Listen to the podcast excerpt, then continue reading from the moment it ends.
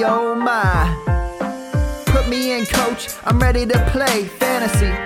I know I turned two in a day, but the lace isn't hot in my veins. I can turn two in every way, so I turn to you two today and smash play. I'm prepared to listen. The ex-fipping whip got me looking way past the pitches. Statistics all that I know, and I know that who is on first, he can say I'm ready to go. I ain't trying to steal second or third, cause I wanna win first. How am I to put all of these numbers to words? I know the terms from A to Z, it's like a gift and a curse. I know the difference between a splitter and a curb, but if I can't put it into points, man, then what's it worth? I need the truth, I need knowledge. Found this podcast with all of it, but what they call it? Turn two. Turn two. Turn two, what they do. Hey everybody, welcome back to the Turn two Podcast, brought to you by Rotofanatic dot com and Underdog Fantasy. I'm your host, Matt Williams. Today on the show, we're going to be talking about early season overreactions and what you should do with small sample size data in terms of your player evaluation and moving forward. Uh, joining me on the show to discuss it is Mister Dave McDonald from High Stakes Heat and the uh, the Rotosaurus dot com website. What's up, Dave? Hey, Matt. How are you doing, man? Uh, thanks for having me on today. Uh, yeah, doing good. The Mets, the Mets may play a game today. Fingers crossed. Uh, okay. It's, it's, it's, there's no guarantees uh, when, when it comes to the Mets of anything, even playing baseball. So uh, there's two scheduled for this afternoon, which we're just taping it uh, early on Tuesday. So yeah, fingers crossed there. Um, everyone listening, today's show, again, this is all about uh, early season overreactions because there's a ton of it right now, good and bad. Um, but what we really care about is, you know, you can overreact all you want, but if you're going to make a decision that affects your team, that's what we're here to stop you from doing. So I put out a tweet on Monday, and it was just sometimes I just put out like little tiny things for advice for the fantasy community, little things that you may not be hearing, almost like a little angel popping up on your shoulder. Hey, stop doing this.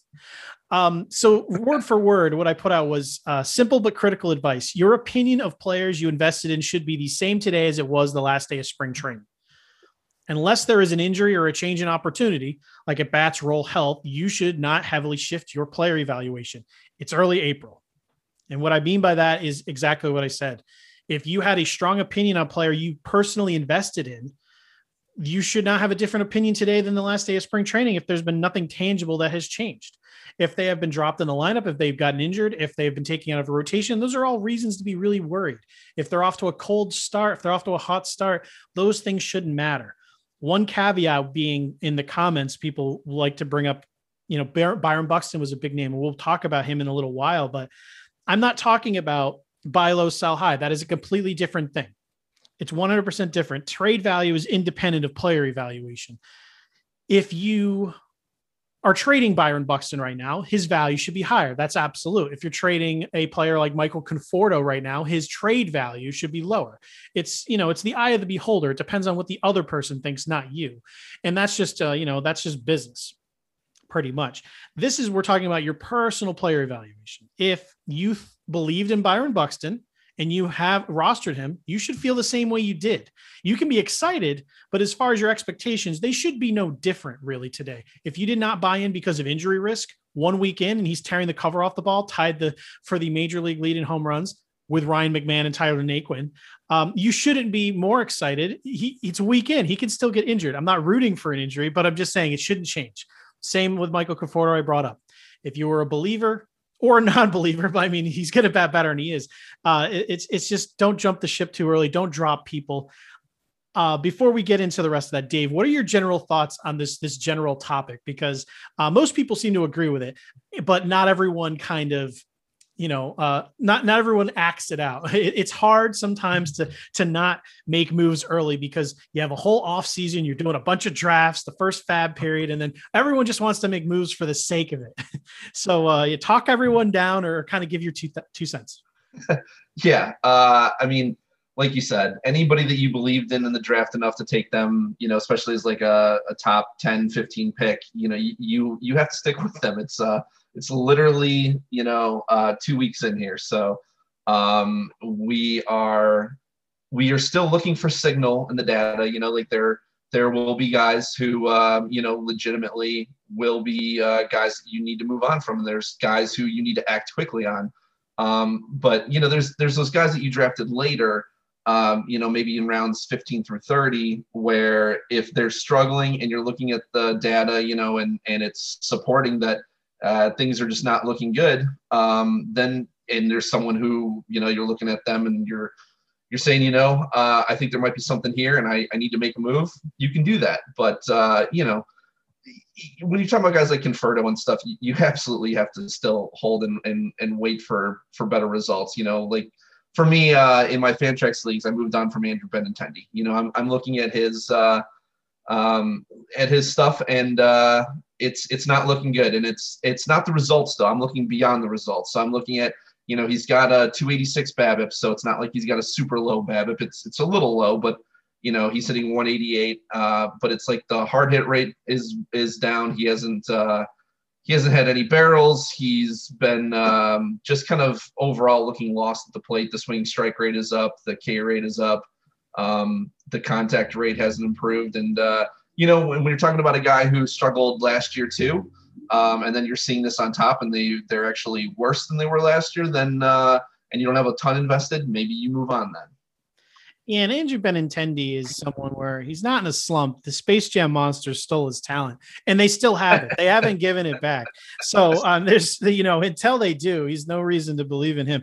No, but I know a lot of people took a shot late and change of scenery. Um, there's there was a yeah. reason. But another caveat to what I said, which is the next point, is this does not this doesn't. Um, This is not directed at end of bench dart throws yeah. or interchangeable pieces at the end. If uh, you always need to make those, you know, if it, either you're streaming hitters, streaming pitchers, or you just want to pick up a hot bat, there's always a couple of spots, no matter how big your league is, ten, twelve, fifteen team. Uh, you know, obviously the bigger the waiver wire, the more aggressive you can be in making changes. But um, for people on the end of your bench, like Andrew Benintendi, you know, feel free to move on if you feel that you can improve your team. But it's important for the guys you invested in early, people that you've actually put time into, you've actually evaluated, and we'll talk about a bunch of them right now, but that is kind of what we're getting at. And that's a good example. Andrew Benintendi is someone that's um, just past the cutoff line where, yeah. you know, you, maybe you believe, you know, cause maybe you believed, but not like invested, you know, he's more like, all right, I can see it. Maybe not believed, but yeah. You know. And to be clear, I moved on in twelves, um, in fifteens. Uh, I'm still holding because he's playing every day. He's hitting mm-hmm. second in the lineup. He's, he's, uh, he's running, um, you know, he has a steal and a caught stealing. So while I'm not overly optimistic about him, um, you might not have many better options in a fifteen team league. So yes. uh, I'm just talking about twelve and less there. Yeah. And, and all that matters of, yeah, what you expect, like what you expect from him going forward versus what you expect realistically from the player you are going to yep. be replacing him with. So uh, we're going to talk about specific players real quick. We'll start with the bad and then we'll go into the good, meaning the players that are performing poorly, that people are, um, you know, jumping off a cliff with right now and trying to cut off their team. Uh, Gleyber Torres of the New York Yankees. We, we'll talk about him and Michael Conforto. We'll stay in New York. First with Gleyber Torres. Um, you know, a lot of shortstop went off the board early. It was a deep position, but most teams tried to grab one of those like top guys early, because if you almost didn't have a top uh, shortstop, you were almost at a disadvantage because there were only yep. about eight. Um, yep. And then if you didn't have one, uh, you kind of needed to hit later. Uh, there's certain guys that made it past my, my cutoff was, was Dansby Swanson and Javier Baez. There's Marcus Semien was right past there. So was Carlos Correa. Semien obviously looking like a solid bet early, but uh, Gleyber Torres was right in the middle, right past like when Corey Seager and Tim Anderson went, then you'd get into the, the next tier with, with Gleyber Torres. And he's off to just a brutal start. But um, unlike Michael Conforto, who had a fantastic year last year, Gleyber Torres was very bad. So if you invested and you had like a little bit of doubt in the back of your head and you see this start, I can understand being disappointed and maybe panicking a little, but you can't because it's a week.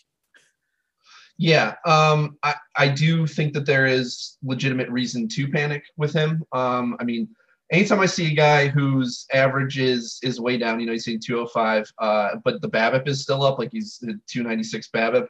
Um, you know, he's got the K rate is up to twenty-seven percent. Uh, swing strike rate is, is seventeen point six percent, which portends to probably even a much higher K percentage, uh, potentially than that.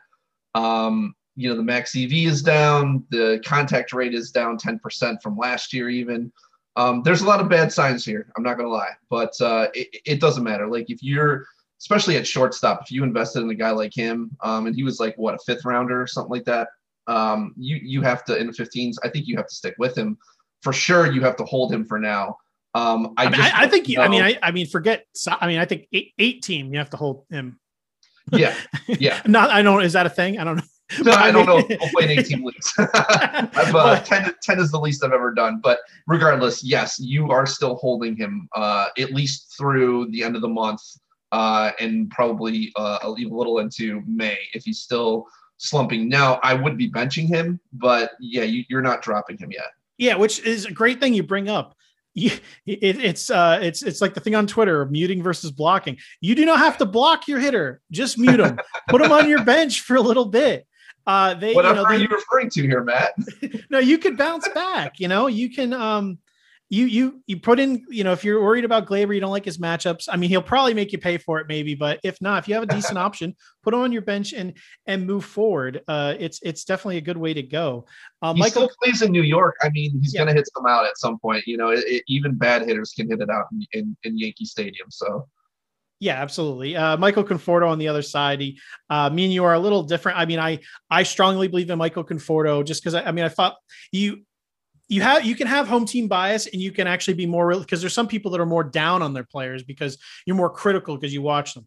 I don't draft many Mets. I'm very high on Michael Conforto because I watched him last year. He had struggles in the past versus left-handed hitters. He looked like he had a much better approach. He started going to the opposite field last year, uh, hit a ton of line drives. Therefore, I thought he'd carry a higher BABIP.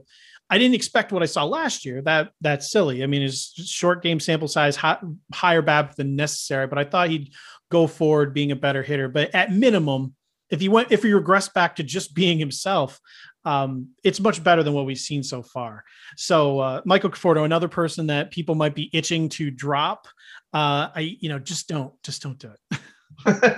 Yeah, no, I mean, I, I we, we, uh, We previously recorded and then had to re-record, so we kind of already had this conversation. But yeah, um, yeah, with with Conforto, it, it really just looks like he's pressing right now, um, as uh, as we kind of, as you mentioned before. But uh, I mean, th- he's just, you know, the contact rate is is down a little bit, um, but you know, the BABIP is down two thirty-one. That's going to come up. Um, he's more like a two ninety probably BABIP guy. Like obviously last year at four twelve, that's not going to stick.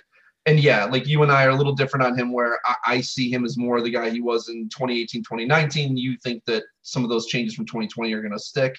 Um, but regardless of what you think, it's it's far too early like to think about dropping him um, unless he just forgot how to hit, right? Like this is a guy who I know they've dropped. The Space Jam monsters need to stay away from Michael Conforto. Yeah, I don't think it's a, it's a Benintendi situation here. I think he's going to figure it out. Um, I think he's just having a cold streak and pressing. He's showing all the classic signs. Um, and, uh, I, I think he'll come out of it and be a, a solid hitter. I don't think he's going to have a, a huge season personally, but I think he's going to be solid and he's in the middle of a really good lineup. I think they'll move him back up because he's hitting what, sixth now? Yeah. Six. They moved him down. Yeah. And I mean, they, they originally were hitting him like third, you know, they're going to, they're going to bring him back up, uh, at some point when he starts hitting again.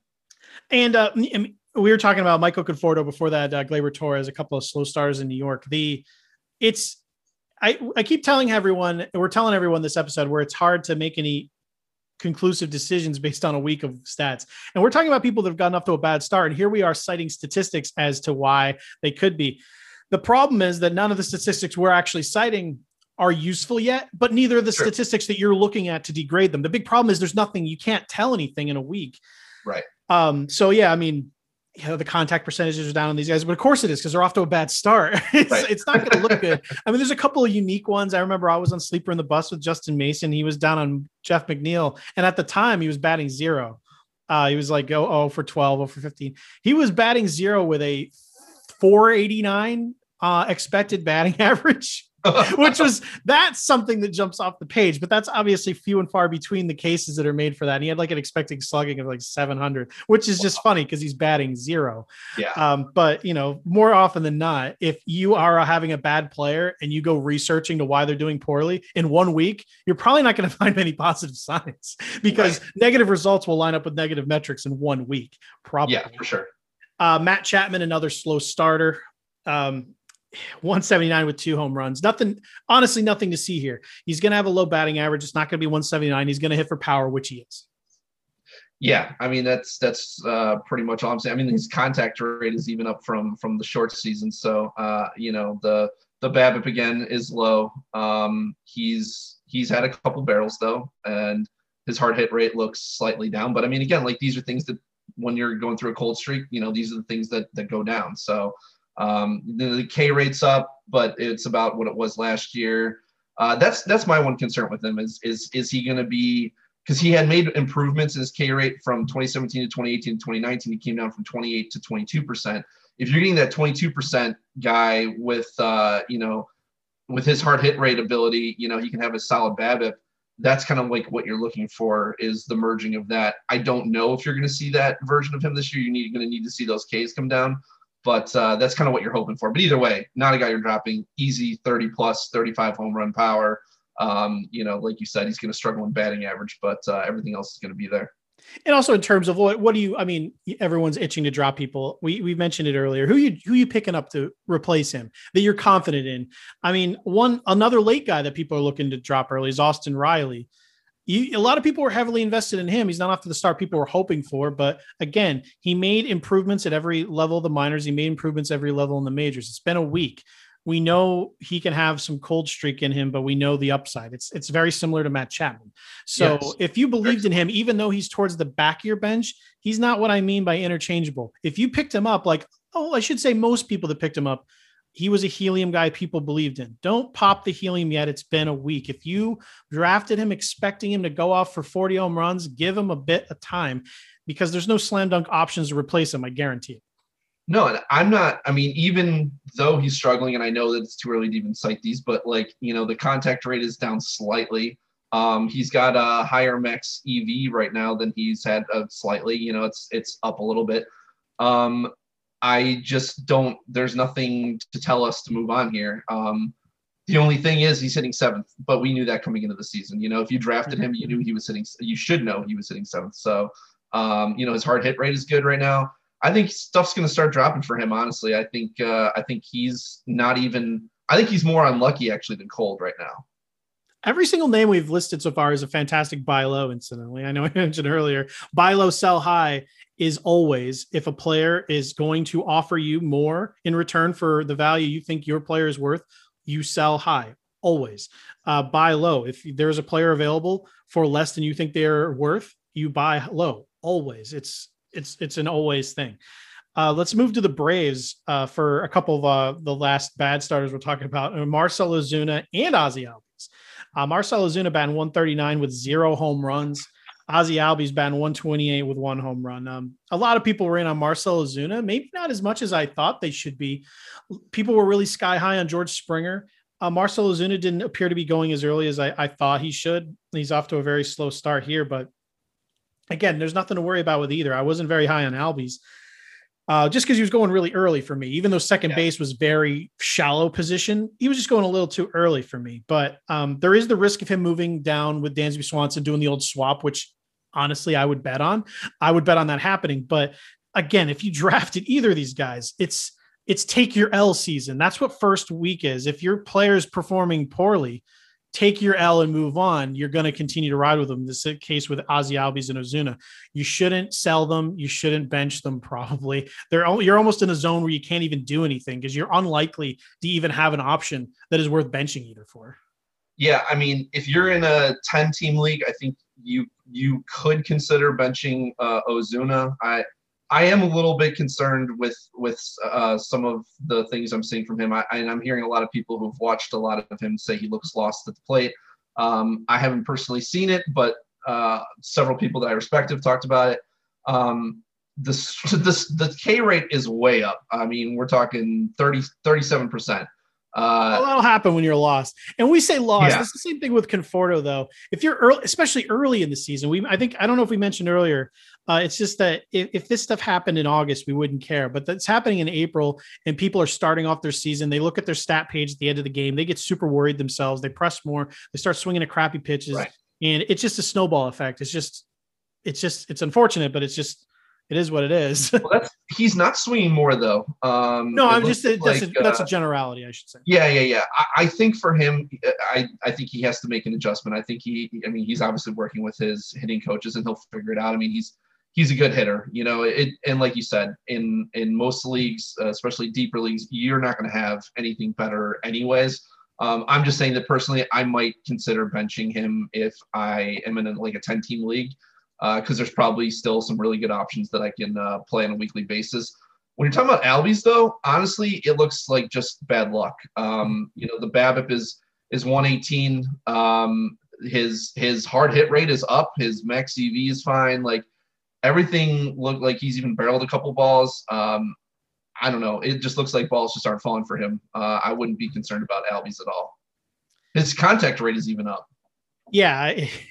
Yeah. It, it's, it's, it's, it's all going to be fine. I, I'm not saying he's going to return value because again, I, I when yeah, we I talk about your player evaluations should be the same. I thought this before the season. I, I didn't think he'd return value, but it's fine. Some people jumped him because it's second base and it gets really quiet behind there. And uh, I mean, honestly, if you drafted anyone besides him, if you, if you drafted uh, Ketel Marte, you're a little sad right now. Hopefully he'll be back soon. No real updates on him, but there's not many other second basemen you could really hang your hat on. Even some of the late guys I like, like uh, Gene Segura. It's just, you know, uh, it's, it's one week. I exactly. should just continue to say it. It's been one week, everybody. Don't go crazy. Um, some of the comments in uh, the, in the, under the post I had made, someone said they were thinking about dropping Jock Peterson, something we talked about a little earlier. Uh, he is someone who is struggling mightily. He's got one twenty-nine with one home run, but like Matt Chapman, like Austin Riley, uh, low batting average is, is to be expected, but you drafted him for the power. Yeah. If you're going to be dropping him, you better be picking him up with someone who has forty home run power, unless you have a need elsewhere. And, and you're probably not finding that in the waiver wire.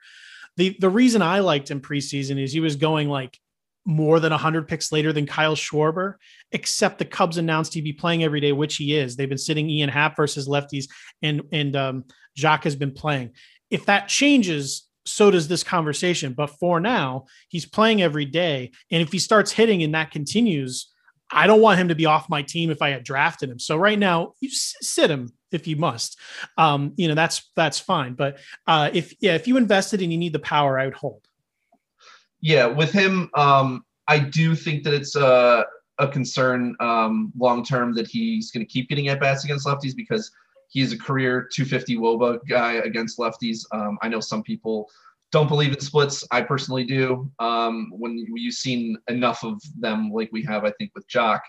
Uh, so I do think that there's some concern there that they're going to bench him eventually, but for right now, um, assuming he's not going up against a bunch of lefties in a week, I'm still rolling him. You know, if he's, if he has uh seven games and he's facing five righties, you got to keep him in. Now, if he has, you know, seven games and he's facing four right or four lefties, then yeah, I'm probably benching him for the week. So, Uh, you know, it context context still matters. Uh, that's you know, something you, that is unironically that's something on some teams you could be doing if he was red hot, not red hot. Let's just say medium hot. He was he was on his normal pace and he was facing that many lefties. Um, it may be worth sitting him for someone else anyway. So not a yeah. ton has changed. Um, but yeah, again, we'll see. I, I kind of with you. Uh, if this sticks around much longer, they're not going to continue to wheel him out there on a daily basis. But as long as they do, he's uh, he's very intriguing. So I'd like to see him bounce out of it. We'll see what happens. Uh, let's bounce over to some people after a rocket start, which most of this, there's not much actionable because if there, if there were someone cheap on the waiver wire, you picked them up and they probably were already some of the names. Um, these are a lot of like the buy house, the buy low, sell high guys that people were trying to chime in in the comments, trying to nitpick this argument, which fine. I mean, if you really believed in a player and you have, and you didn't end up getting him on your team and you get some confirmation bias in the first week, go ahead and get him. But uh, most of these players' price is too high right now or higher than it should be, in my opinion. So that, in my opinion, would be bad process for buying high on a player that is uh, currently off to a hot streak. So let's talk about uh, Byron Buxton right at the top. Uh, they moved him to the leadoff spot today, which, you know, league leader in home runs, why not have him up with no people on base? Uh, but he's off to like literally in Fuego. He's batting like, I don't have it in front of me, batting five hundred, something around there. With, uh, like, he is batting four eighty-one, Matt, with the four seventy-one BABIP. Uh, you, you know, I, I don't want to go too advanced stats on everyone, but that's not going to last. I think I think everyone could believe in that. And in, in the, I think I alluded to this earlier in the show. either you believed in Byron Buxton, and there's uh, there's some people at N B C Sports Edge, Matthew Pulio, who who who thinks that this guy's like a third round pick, uh, literally, um, or you were off him because you thought there were injury concerns, which I think he's played over eighty games or ninety games. I think over ninety-three games, like once, one uh, time. Yes, correct. And that's just uh, off that. I mean, so yeah, one time. So one week, I'm not sure you can prove your health in one week. So no. If whatever you believed, I believe nothing has changed here. You can be excited and his trade value maybe has changed, but your personal evaluation should not have changed. I don't think I, anyone doubt da- has any, have you, did you before? I'm sorry. I didn't mean to cut you no, off. Have you seen anyone doubt him talent wise? I've seen most of the doubts are, are due to just due to um, injury concerns. I've never seen anyone doubt talent. Well, I mean, so last year we, we saw a different Byron Buxton, right? Like this is normally a guy who you count on for steals. And then you, you're hoping to get solid power from. Last year, you got the power, but you didn't really get the speed. And we're kind of seeing that play out this year too. Um, you know, last year he had thirteen homers, two steals, and one hundred thirty-five plate appearances. This year it's five homers, one steal um, so far, which one steal at this point is fine. So maybe he's going to do both, and that's what you're hoping for as an owner. But what I'm thinking maybe is he's developing into a legit power hitter who's going to stop running maybe because they want to – and part of the reason that I didn't draft him this year is, well, obviously his injury history, right? Like I, I he's he's the classic guy that I'm staying away from because – I don't, I'll always take the under on whatever you're projecting for him in plate appearances. You know, I mean, I, I'm, I'm definitely not buying the health. He's an example of a guy who I am actually looking to trade. Like I would be active. I'm a Buxton owner right now. I'm actively looking to trade him because you can probably get way more from him for him than you should be able to. Like you said, he's going to go on a cold streak. He's going to, you know, come back down to earth. He's not going to hit five hundred, spoiler alert. Um, but you know, this is a guy who will get hurt at some point too. Like, he's never once in his career played a full season. You can say he played most of a season in twenty seventeen, but that's the best you're, you can even hope for. Um, so he's the guy right now. If you're if you own him, be excited. Um, and I that, that's the thing. His owners are such fanatics that I don't see them even selling high. Like I think you could offer them pretty much anybody outside of like a first round pick. They're going to say no. So. It's probably not going to happen, but uh, I personally would be looking to to move Buxton uh, if I can. Absolutely. Uh, I, I would trade him for a couple of those uh, the, the struggling hitters that we talked about. I'd be pretty psyched about it. Take your shot, uh, especially if you have a hole. Um, one thing I like to do when I'm like you know trading early in the season is I, I like to get someone usable back at the position I'm trading, probably because I'll need it, and then get try to fill a hole that I left the draft with because most people have one. So, yeah, trading, selling high is a fantastic idea. Um, Yordan Alvarez, let's stick on the injury train. I had a conversation with a couple of people online about this one. Um, I like Yordan. I have a share. I have a couple in like D Cs. I'm rooting for him to do well. He's hitting like two sixty-ish with a couple of home runs. Yep. Um, he, one week does not prove your health. And I and some people are like, oh, it was a concern in, in spring training that you were unhealthy. And now you started opening day and you've started every day since. He started at D H. He has seen some time in left field in practice, so that'll be interesting. Um, if they move him in there, I don't think it'll be good. I think no, if you're, I think if you're a shareholder, yeah, if you're a shareholder, you want him in the D H spot. Yeah. But he hasn't been killing the ball. We've seen positive signs. He's even dropped down a bunt um, to beat the shift for a single, which is cool. But one week does not prove health. I've had numerous people um, go against me on this in that same thread. If if you want to look it up, it's in there. He had double knee surgery. I wasn't worried yeah. about him starting the season. I was worried about him lasting through it. So, um, yeah, if if I had him and someone wants to trade for him thinking that he is full Yordan, I'm going to let him go. He's yeah. also not someone I'm going to go after either because uh, I, don't, I don't see it. I don't see a point. I don't see a fit where that would ever make sense. No, I, I agree with everything you just said. Um, You know, this is a guy who the talent was never a question with. You know, if if, if this is a guy with two healthy knees, uh, he's probably going in the honestly probably the first round. If we're if we're being honest, like he's a guy who can hit, you know, three three hundred with you know thirty plus homers. Uh, I thought I thought pre knee surgery his ceiling was Miguel Cabrera. Well, I should say he would be going in the first round if you weren't a D H only. Um, but if yeah. he has good knees, maybe they play him in the outfield. You know what I'm saying? But um, yeah, it, it's again, you can't prove health over over a week and a half. So Um, for, for me, it's, it's still a situation where I don't have any shares. I don't want any shares. Uh, if, if he has a great season, if he, if his, both of his knees hold out for the entire year, good for you. If you, if you were in on him, um, that's not where I want to be using my resources, because I just, I don't buy that he's going to be able to stay healthy. Um, guys at his age, uh, as young as he is, who have that many knee problems already, it's, uh, it's not a great sign for their for their career. Um, but hey, maybe uh, maybe he stays healthy the whole year and uh, becomes like a third rounder next year. We'll see. um, all right, moving on to, how about Yerman Mercedes? Uh, oh. He's bat, uh, batting five hundred. I, th- I think maybe five hundred on the nose with two yes. home runs. He's had some blasts too. I mean, I'm yeah. going to say right now, he actually has one of the lower fly ball line drive exit velocities in baseball, but who cares? It's been one week. Right. None of that crap matters. He's hitting a couple of tape measure shots. And I got to say, when I first saw it and everyone's like spending three hundred dollars on Fab to, to pick this kid up. And I'm like, well, we shouldn't say kid. He's not new. Um, that's some mistakes some people make. Um, the, when you see a breakout, they're not always a uh, new kid on the block. He's been in the minors and he's always been able to hit. But I mean, you know, I'm rambling here. What are your thoughts? Because uh, the big worry here is the team's going to be healthy-ish at some point if they're serious about a World Series. And the playing time is going to go down and he's not going to be hitting five hundred forever. It's just a classic. Pick him up. If you, if you picked him up cheap, great. Roster him and start him until he doesn't do well and then move on.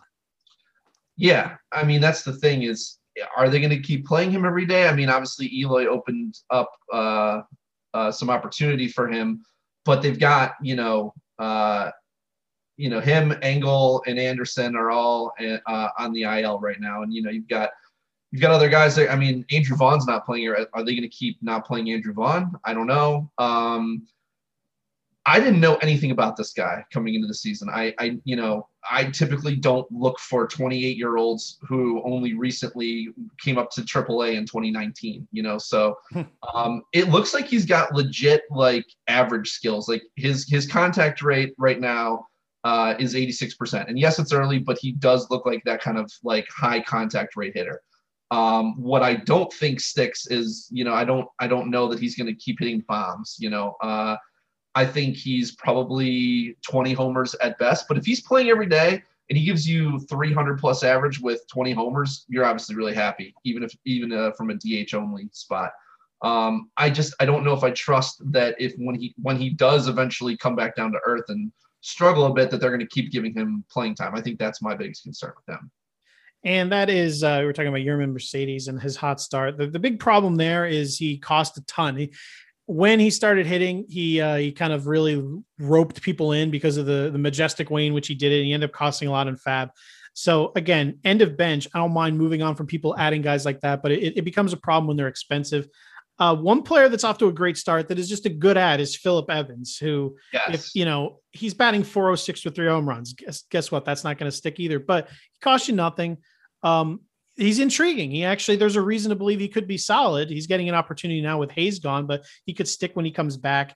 And I think that he's a, a solid person to add. So again, this is something where feel free to be high on people that are just on the waiver wire and uh, move people off the end of your bench. So Phillip Evans is someone I think absolutely should be picked up who's off to a hot start. Yeah. I, I like Phillip Evans a lot. He was uh he was a huge target for me uh, in Fab this week. Um, didn't get him as much as I wanted.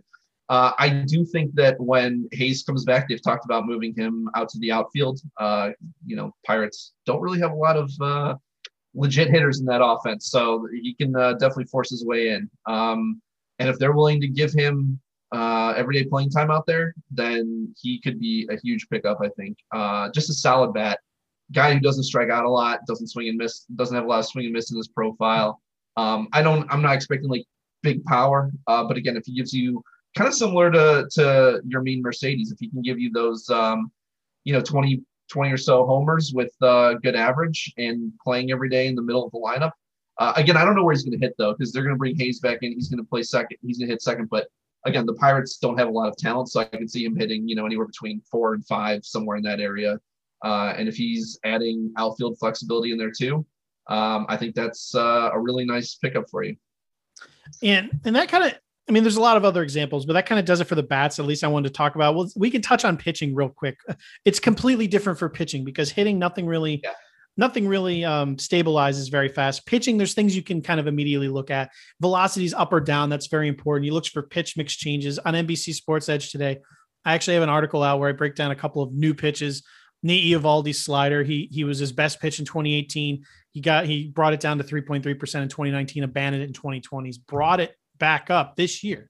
So um, he's going to be rostered in all fifteen team leagues. In twelve teams, he may not be, probably is, especially after his first start was good. ten team leagues, he might not be. So this is all a matter of, you know, eye of the beholder in terms of what's available and what you need if you're streaming or not. But what do you think is someone, anyone stick out to you? Like Casey Mize, um, his velocity is way up, like over three, three, uh, three per, or three miles per hour. Uh, Taijuan Walker, uh, another guy that might be in the back end of shallower leagues. His, his velocity's up. He's pitching today. He's bringing, he has a new slider in his works. Trevor Rogers was a, um, end of spring training darling that everyone had a lot of helium. Still, maybe, you know, if you're in a, if you're in a, um, a home league, he may not, he may not, he may be on the waiver wire, but if not, what do you think of either? Tr- do you believe in buying high on any of these early guys, or is it just, uh, it is still early? Do you believe in aggressively buying high on pitchers that you see something out of that maybe you didn't have on your team, or maybe didn't believe in in spring training? Do you, do you treat pitchers any differently than hitters, I should say, in terms of changing your philosophy on value and maybe even aggressively buying them?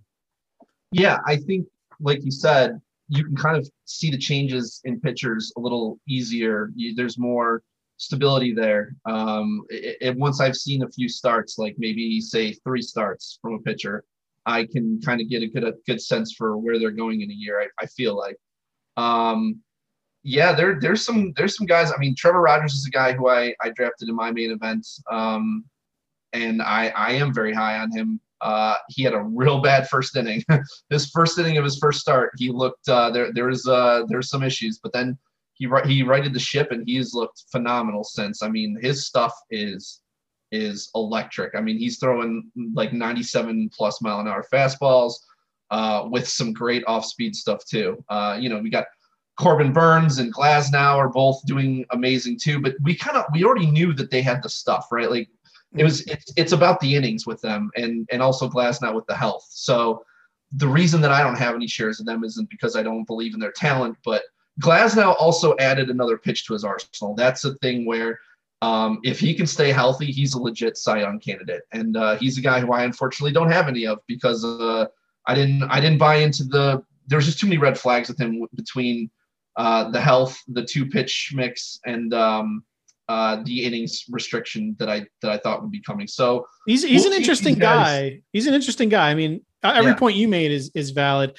A uh, one thing too, the th- a lot of people talk about effectiveness of having only two pitches. People don't talk about much, which I think is acknowledged by some, but just not spoken as much in the when you look at conversations. Is the adding that third pitch really opens up the door to going deeper into games. Because yeah. the reason that two pitches is bad is you become ineffective. And when you become ineffective um, through, you know, the second, third time through the lineup, you get taken out of games early. Uh, this, you Especially know, this if you're a Rays pitcher. yeah. That, oh God, last night's game, again, we're taping this on Tuesday. Uh, Glasnow set his career high with fourteen strikeouts yesterday through like seven innings ish. I think I had to piss Blake Snell off. oh, you know, it did. That's so good. Not that the Rays have a really, I mean, they have some injuries. They lost some people in the offseason. They kind of have to, They got to rely on someone to give them innings by default. So, yes. I mean, it's by design, but yeah, Glasnow is really helping them out. Uh, but uh, yeah, I mean, I, I believe what you're saying. It, you can make moves. You can make moves early on pitchers. Uh, Glasnow, if you really believe in him, you probably could get him because even if someone drafted him, um, they could be worried about the injury, but you're going to have to pay up. So it's probably a bad move. Corbin Burnes, if someone drafted him, they believed in him probably because oh yeah. So pretty much everyone who drafted Burnes believed in him. That's why his A D P is. I am a Burnes believer. Uh, you ain't getting him away from me. You need a crowbar and some a bazooka. I'm not. I'm not. I'm not giving him up. Uh, a crowbar so, and a bazooka. That's an interesting combo. yeah, the crowbar to get him out of my hands, and the bazooka to keep me from following you. Uh, uh, so. Uh, real quick before we end the show, I'm going to actually go through my thread here, the simple but critical advice of uh, of, of keeping your player evaluation the same. We're gonna we're gonna answer some of these questions here. Kyle McPadden, do you think Josh Rojas has lost his chance? He's he's an N L only, and he wants to move on. Yeah, um, unfortunately, I was uh, I was a big Rojas uh, believer. Um, you know, he has the right skill set. You know, just he's he's got that power speed combo, um, but he you know he got a, he got an opportunity last year and squandered it. And uh, honestly, I, I see a lot of the same same issues this year, where uh, you know because they're talking about how he changed his approach, he changed his his stance and all this stuff, and I'm just. I, I'm not seeing much there. And uh, they, they brought – when they brought up Perdomo, I think that was making a statement uh, that they're – I don't know what his defense is like at shortstop, so maybe uh, that was part of the issue too. But now that Ahmed's back, um, I think you got to move on from Rojas. Yeah, especially with uh, any outfield opportunity. This is something for shallower leagues because mixed, you know, deep leagues have already caught on to this. Tim LeCastro should absolutely be uh, yeah. rostered. Even look into it in even shallow leagues. He yep. is uh, – I don't want to say a stolen base machine. He's almost like Carlos Beltran in the sense that maybe he doesn't steal like league leading amounts, but he never gets caught. I believe he actually has the major league record for starting his career with without being caught. I believe he's up to like twenty-four now to start his career without being caught or something. I, I heard something like that. So he's, he's a very interesting guy. Um, Dio at Brent Dio one on Twitter. With Bellinger out, I'm stuck with Krohn and Dalbec as my first baseman. Too early to cut bait on them. Not much available. He's looking at Travis Shaw and Ryan Zimmerman. Um, depending wow. on how shallow your league is, it's not too early in ten and twelve to move on from some of those guys. At fifteen, it, it is, if you're talking about Shaw and Zimmerman, which I think if those are your only options, that's probably the case. Yeah, I would assume so. I mean, Zimmerman's not going to keep playing now that Josh Bell is back. I mean, that's the whole reason he was playing all the time was because mm-hmm. Bell was out. So I'm not considering him at all. Um, but, uh, Travis Shaw, I, the thing is, Milwaukee says Milwaukee has faced nothing but righties so far. So I, I'm assuming, given the fact that they traded Arcia, uh, that they're that they're gonna play him against lefties. Yeah, and Jed uh, Jerko is apparently the manager of some independent league team or something. I thought that they would bring him back. He had a one twenty-five weighted runs created plus. Why did nobody want this guy? Hey, that's a good question. Uh, I was I was curious about that as well, but I do think that Shaw is uh, is worth a pickup. Um, Would you drop either of those guys for him? No, I, no, no. I sure as hell I'm not dropping uh, C J Krohn. Um, kidding me? Uh, hey, that's a po- that's a popular name in this thread. That's why I bring him up. Okay. A lot of people want to drop this guy because you know what no. it is too is Colorado. One, I mean, I I agree. You're not dropping him. He has the forty home run uh, ceiling, but but he's uh, also like a solid contact guy. Like this is not an all or nothing guy. Like. This is a guy who projection systems had hitting like two seventy. Like this is not like your two thirty, two forty hitter. So like, I think C J Krohn, yeah, do not drop him. I think people see the minor league contract and we're worried that they're not invested. Therefore we'll move on. You know okay. what Colorado's invested in and is, um, you know, craziness. Uh, and then maybe trading him at the trade deadline. So, I mean, I think that they owe him a shot, but I mean, I understand being wary with the Rockies, but that's only when they start to sit you every day. Yeah, I mean, he's he's sat twice so far, but he's also hitting like nothing right now. So, I mean, once he he gets a few hits under his belt, uh, I think I think the playing time will will pretty much solidify there. Now, when it comes to Dalbec, you know, that's a guy you kind of knew the shot you were taking. What's his strikeout rate? I haven't looked. I honestly didn't even either, uh, but it was real high last year. I mean, it was like forty percent or something. So yeah, it was fifty percent uh, in spring. Oh, was it? Yeah, yeah. And uh, let's right now. Well, you know, it's it's only thirty-six percent right now. So uh, it's only thirty-six percent for him. For him, you know, that's not terrible. So maybe that's a maybe that's a sign he's uh, turning. I don't know. If you took him, you know, he was he was he's a guy who hits at the end of the at the end of the lineup. Um, and uh, you know, when he goes on a hot streak, you can get like seven homers from him in a week. So uh, that's kind of the guy he is. You can mm-hmm. choose to move on from that if you want, but if yeah, I would just be looking at his schedule coming up. Does he have, you know, does he face some, some weak pitching that he can hit? All right, throw him in there. That's, that's kind of the guy he is. Mike Curland, uh, Sleepy K himself at Mike underscore Curland says, don't tell, don't tell me not to overreact to Rowdy, Rowdy Tellez. Damn it. Yeah, it's funny. I actually, I link him into someone where my evaluation of the player hasn't changed, but yeah, even, I mean, his playing time really changed with George Springer coming on board, but even with him out, he can't find everyday at bats. No. Randall Grichuk's in there every day, but Rowdy's not. And I mean, right. yeah, I think you can move on. I mean, it's if he can't get in now, when's he getting in? No, they got Teoscar out too, uh, and he's still sitting some games. So, yeah, uh, Rowdy, I liked skills, but uh, didn't draft him because I didn't like the playing time situation there. Yeah, someone asked about Austin Riley, about his reduced launch angle. Again, first week, don't look at launch angle at all. Right. Um, someone adds to uh, to someone struggling. Here's a pitcher who was sent down, which is which is a good topic. Tanner Houck. This is about Domingo Germán. The question was, would you spend a number one waiver claim on Domingo Germán? He was dropped. One thing that people are panicking on with players like Tanner Houck, Domingo Germán, guys being sent down, is that a lot of teams don't need a fifth starter for a while in the early season. We right. go with uh, day, no days off. Um, so, and certain, you know, days off, and they can, you know, reset the, to their best four. So um, always, always pay attention to that, because you could drop a player and they could come right back and you'll, you'll shoot yourself in the foot. But um, I, I already gave my answer, but to, to everyone can understand yours, and I'll give mine. Would you spend a number one waiver claim on Domingo Germán if he was dropped in your league and you need a uh, pitcher? I mean, it de- would depend on the league, but I mean, assuming this is not like a, you know, eighteen team league, I mean, if it's, if it's A L only, maybe, but um, in a normal, you know, I will, I think that's the question. You don't like in fifteen team, you don't like them. A fifteen team league, would I spend a number one claim? Probably not. Um, he could end up being worth it, but uh, I just, I don't know. I feel like there's going to be some, uh, there's going to be a better option coming at some point. Um, I'm on, I don't know what I do. I wasn't a huge believer, and I also don't like rostering assholes, but that's a personal preference. Uh, he he looked like he could be their second best pitcher in uh, spring training, but you know, Jordan Montgomery could be, uh, Taillon could be, anyone right. could be their second best pitcher. Anyone could be. Uh, so yeah, I, I may not. They followed up with, uh, would you spend your number one priority on Patrick Corbin? Absolutely. Would you? Okay. Yeah, I mean, he's he's put in a new cutter. Uh, his his velocity is not back to where we want, but I think that. Yeah, if he was cut, and it's just a, and it's not a fab thing, it's a waiver priority. That's true. I don't think you're going to be having anyone with that much intrigue being released this early in the season, and you'd have to wait it out a while. And that's one thing I don't like. I mean, I love fab, I don't like waiver.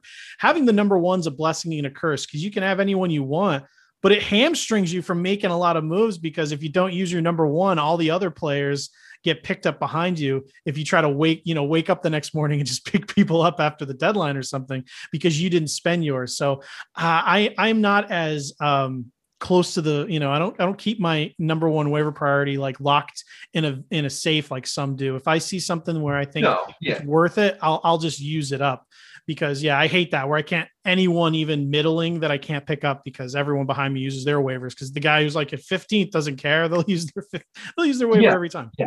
For sure. And and that's a great point. You know, it's not like football, you know, you're not waiting for that running back to get, you know, to become available uh, after an injury. But um, I, I'm all for using the waiver priority. Uh, so I guess I should clarify there. I just, it's hard to answer these questions without knowing kind of the player pool that's available. Like if you feel like this player is like standing out as one of the, not only the best players available, but the best players that you think will come available, I, you know, And I have no, I, I don't know. I guess I'm saying I don't really mind using the waiver priority.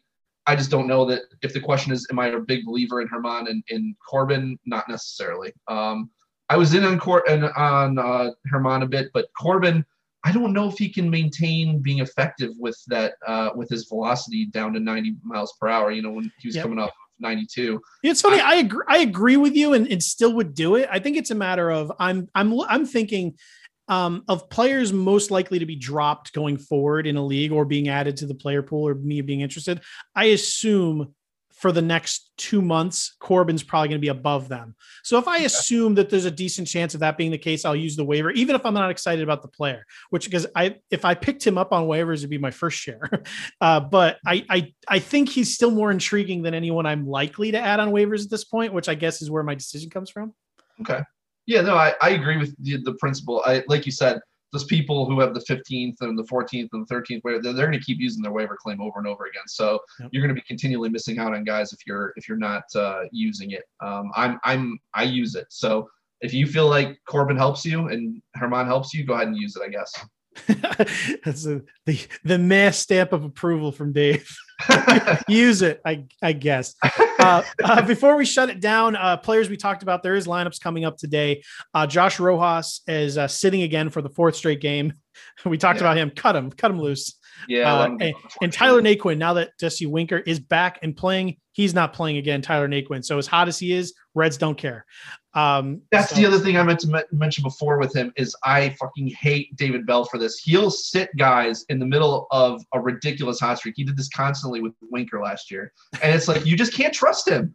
I mean, yeah. like he'll just, he'll just sit guys. I mean, so now for, for Naquin, uh, we're talking, he sat the last two games. So um, you're, you're talking about like possibly the hottest hitter in baseball, or at least top five, uh, and they're setting him. So if he's not going to play every day now, he will come back. That like he is going to have a time where he's not hitting, you know, four hundred. And so, you know, that they're going to bench him. So he looks like probably the fourth option there, honestly. I, I hate, it's like such a pet peeve where, where managers sit guys on a hot streak. Um, especially like this is an example. Keston here is off to like an all-time horrible start. Saturday, yes. he had gone two or three for five with a home run, first of the year. It was a great stepping stone to maybe getting out of that funk. Craig Counsell sits him on Sunday. What are you doing?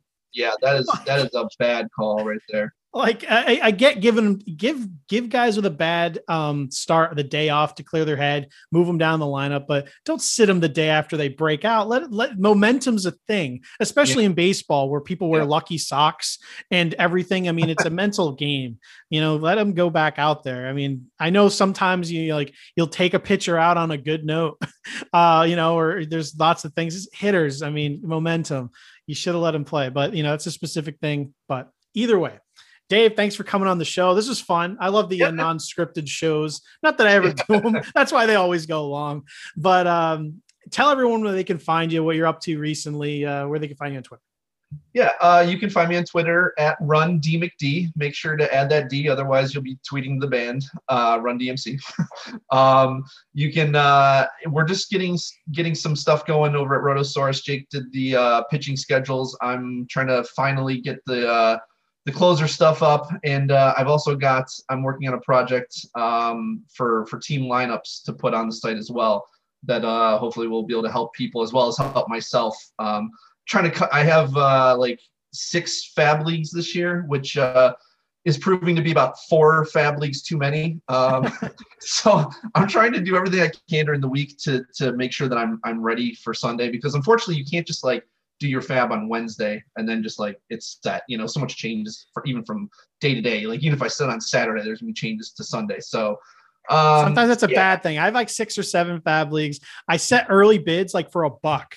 So I guess if I like change my right, mind, right. if I forget, at least I'm not out a bunch of money, but sure, I set sure. some early and I put in a bid for Nick Wickren.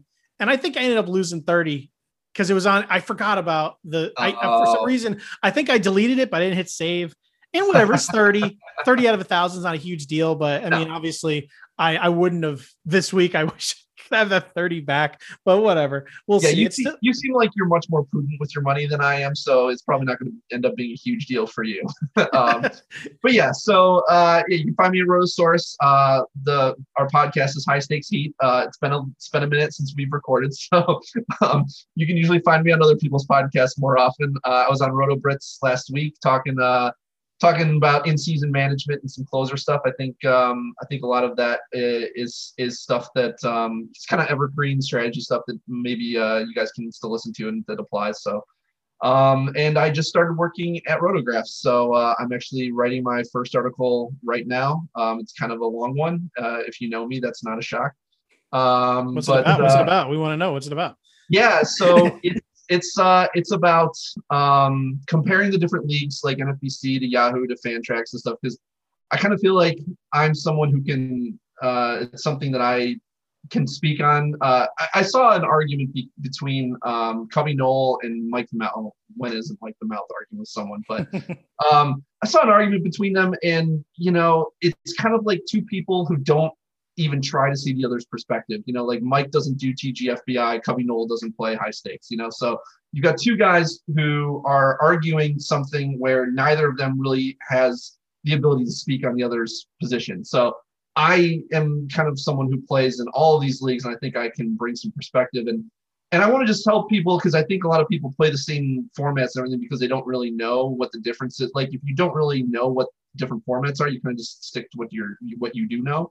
Um, so I feel like I want to put out some information and, and help people kind of see what the different leagues are all about and and talk about um, what kind of experience you can get from each of these. So, um, yeah, I think uh, I think I thought it would be a good opening salvo for someone who's, uh, you know, I'm kind of like the N F B C guy uh, now at, at Rotographs, you know, so I, I feel like, uh, yeah, I think I think you can shed some light and hopefully uh, get rid of some of these uh, arguments and stuff. I think that's a great topic because um, a lot of people settle into one site, I should say, like uh, yeah. the format that they, as far as where they they do their drafts and have their leagues, and they kind of settle into that, and that's their comfort zone.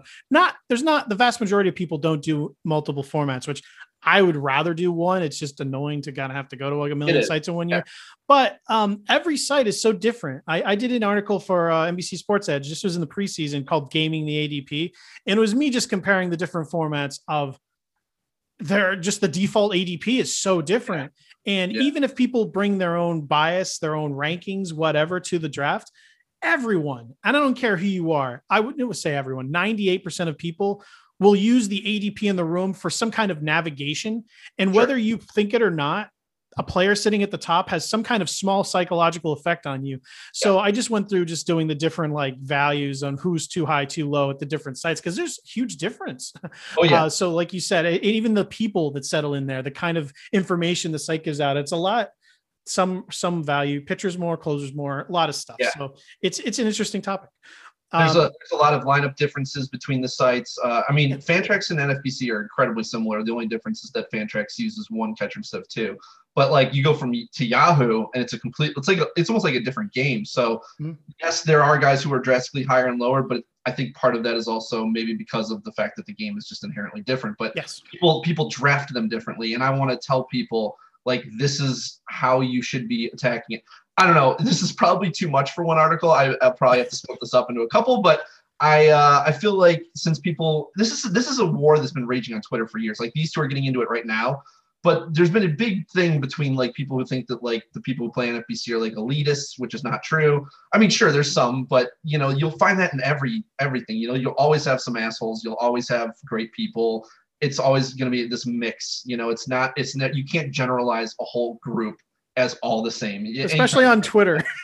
Yeah, especially on where, Twitter, where, where you have to sum up your thoughts in a very brief uh, amount of, of, of exactly, exactly, which always gets me into trouble too. You know, you, you say something and then people take it the wrong way, and you're like, "No, man, that's not how I'm." Ah, whatever. Yeah. But, um. So I'm hoping to kind of bring some levity, bring some clarity, and uh, provide some information for people that uh, might be looking to, you know, get into different leagues. I think there's a lot of people out there who are like, yeah, this N F B C thing sounds kind of cool, but you know, I'm a small time player. I, I don't know that I would be able to fit in and all that stuff. And, you know, you got to start somewhere. And uh, I want to encourage people to play because it's a, it's a world-class organization that treats their customers very well. Um, and uh, yeah, I just kind of want to help people decide maybe, uh, maybe look into some different kind of leagues.